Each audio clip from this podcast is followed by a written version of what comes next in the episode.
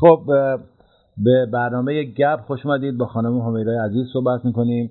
اجازه بدین که یک سوال دیگه با شما مطرح کنم. خانم همیرا شما دلتون برای چه دوره از خوانندگیتون تنگ شده و از چه چهرهایی که اون سالهای دور باشون هم همکاری داشتین و کار می‌کردین دلشون دل شما برای اونا تنگ شده؟ چه کسایی رو واقعا؟ من برای دوران طلای موسیقی ایران در سال 44 تا 56 بله. تا 55 56 این دوره. چه کسایی چه کسایی اون موقع یادتون هست که واقعا توی کار شما نقش داشتن شما همیشه یادشون هستین واقعا خاطره باشون دارین؟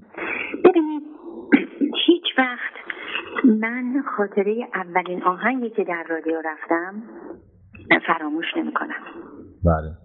اون زمان ببینید اون خاطره همیشه در مد نظر من هست که یک جوانی در رادیوی میره در جایی میره که بعد صداشو اساتید گوش کنم بله. برای اولین بار به رادیو رفتم آهنگ صبرم عطا کن و با ارکستر سی نفره گلها بخونم.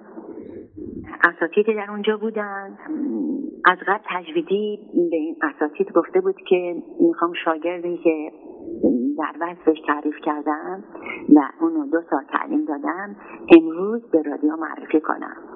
خیلی برام هیجان انگیز بود و هیچ وقت خاطرش از یادم نمیره.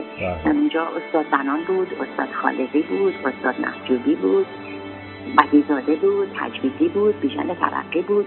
همه حضور داشتن. همه منتظر بودن که این صدا رو بشنوم. شما چقدر هیجان. چه جرأتی داشتین شما؟ بله.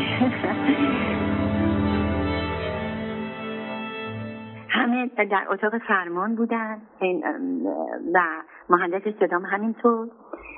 ما هم در استودیو بودیم به شماره هشت با ارکستر بزرگ گلها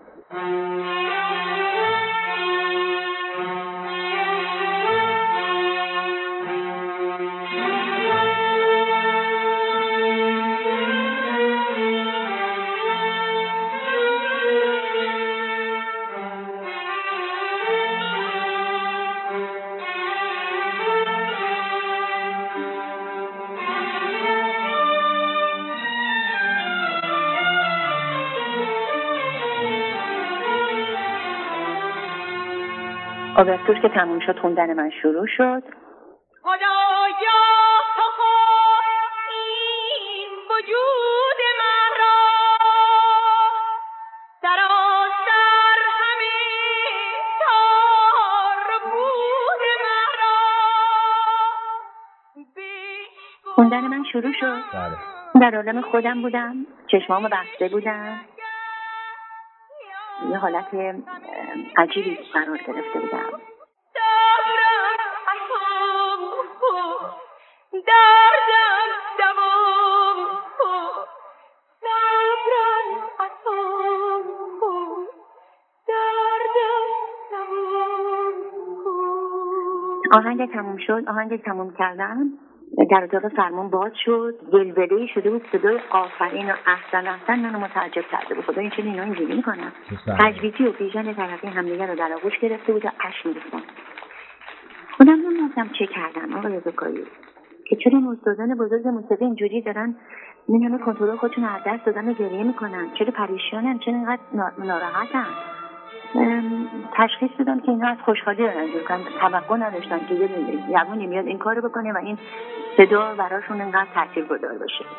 در همین آهنگ اساتید و بزرگان آن زمان موسیقی ایران روز جلد نوار مادر نوشتن که تا صد سال دیگر همچون صدایی نمیشه. استاد بنان و من که اصلا هیچ وقت نمی‌تونم این موضوع رو فراموش کنم.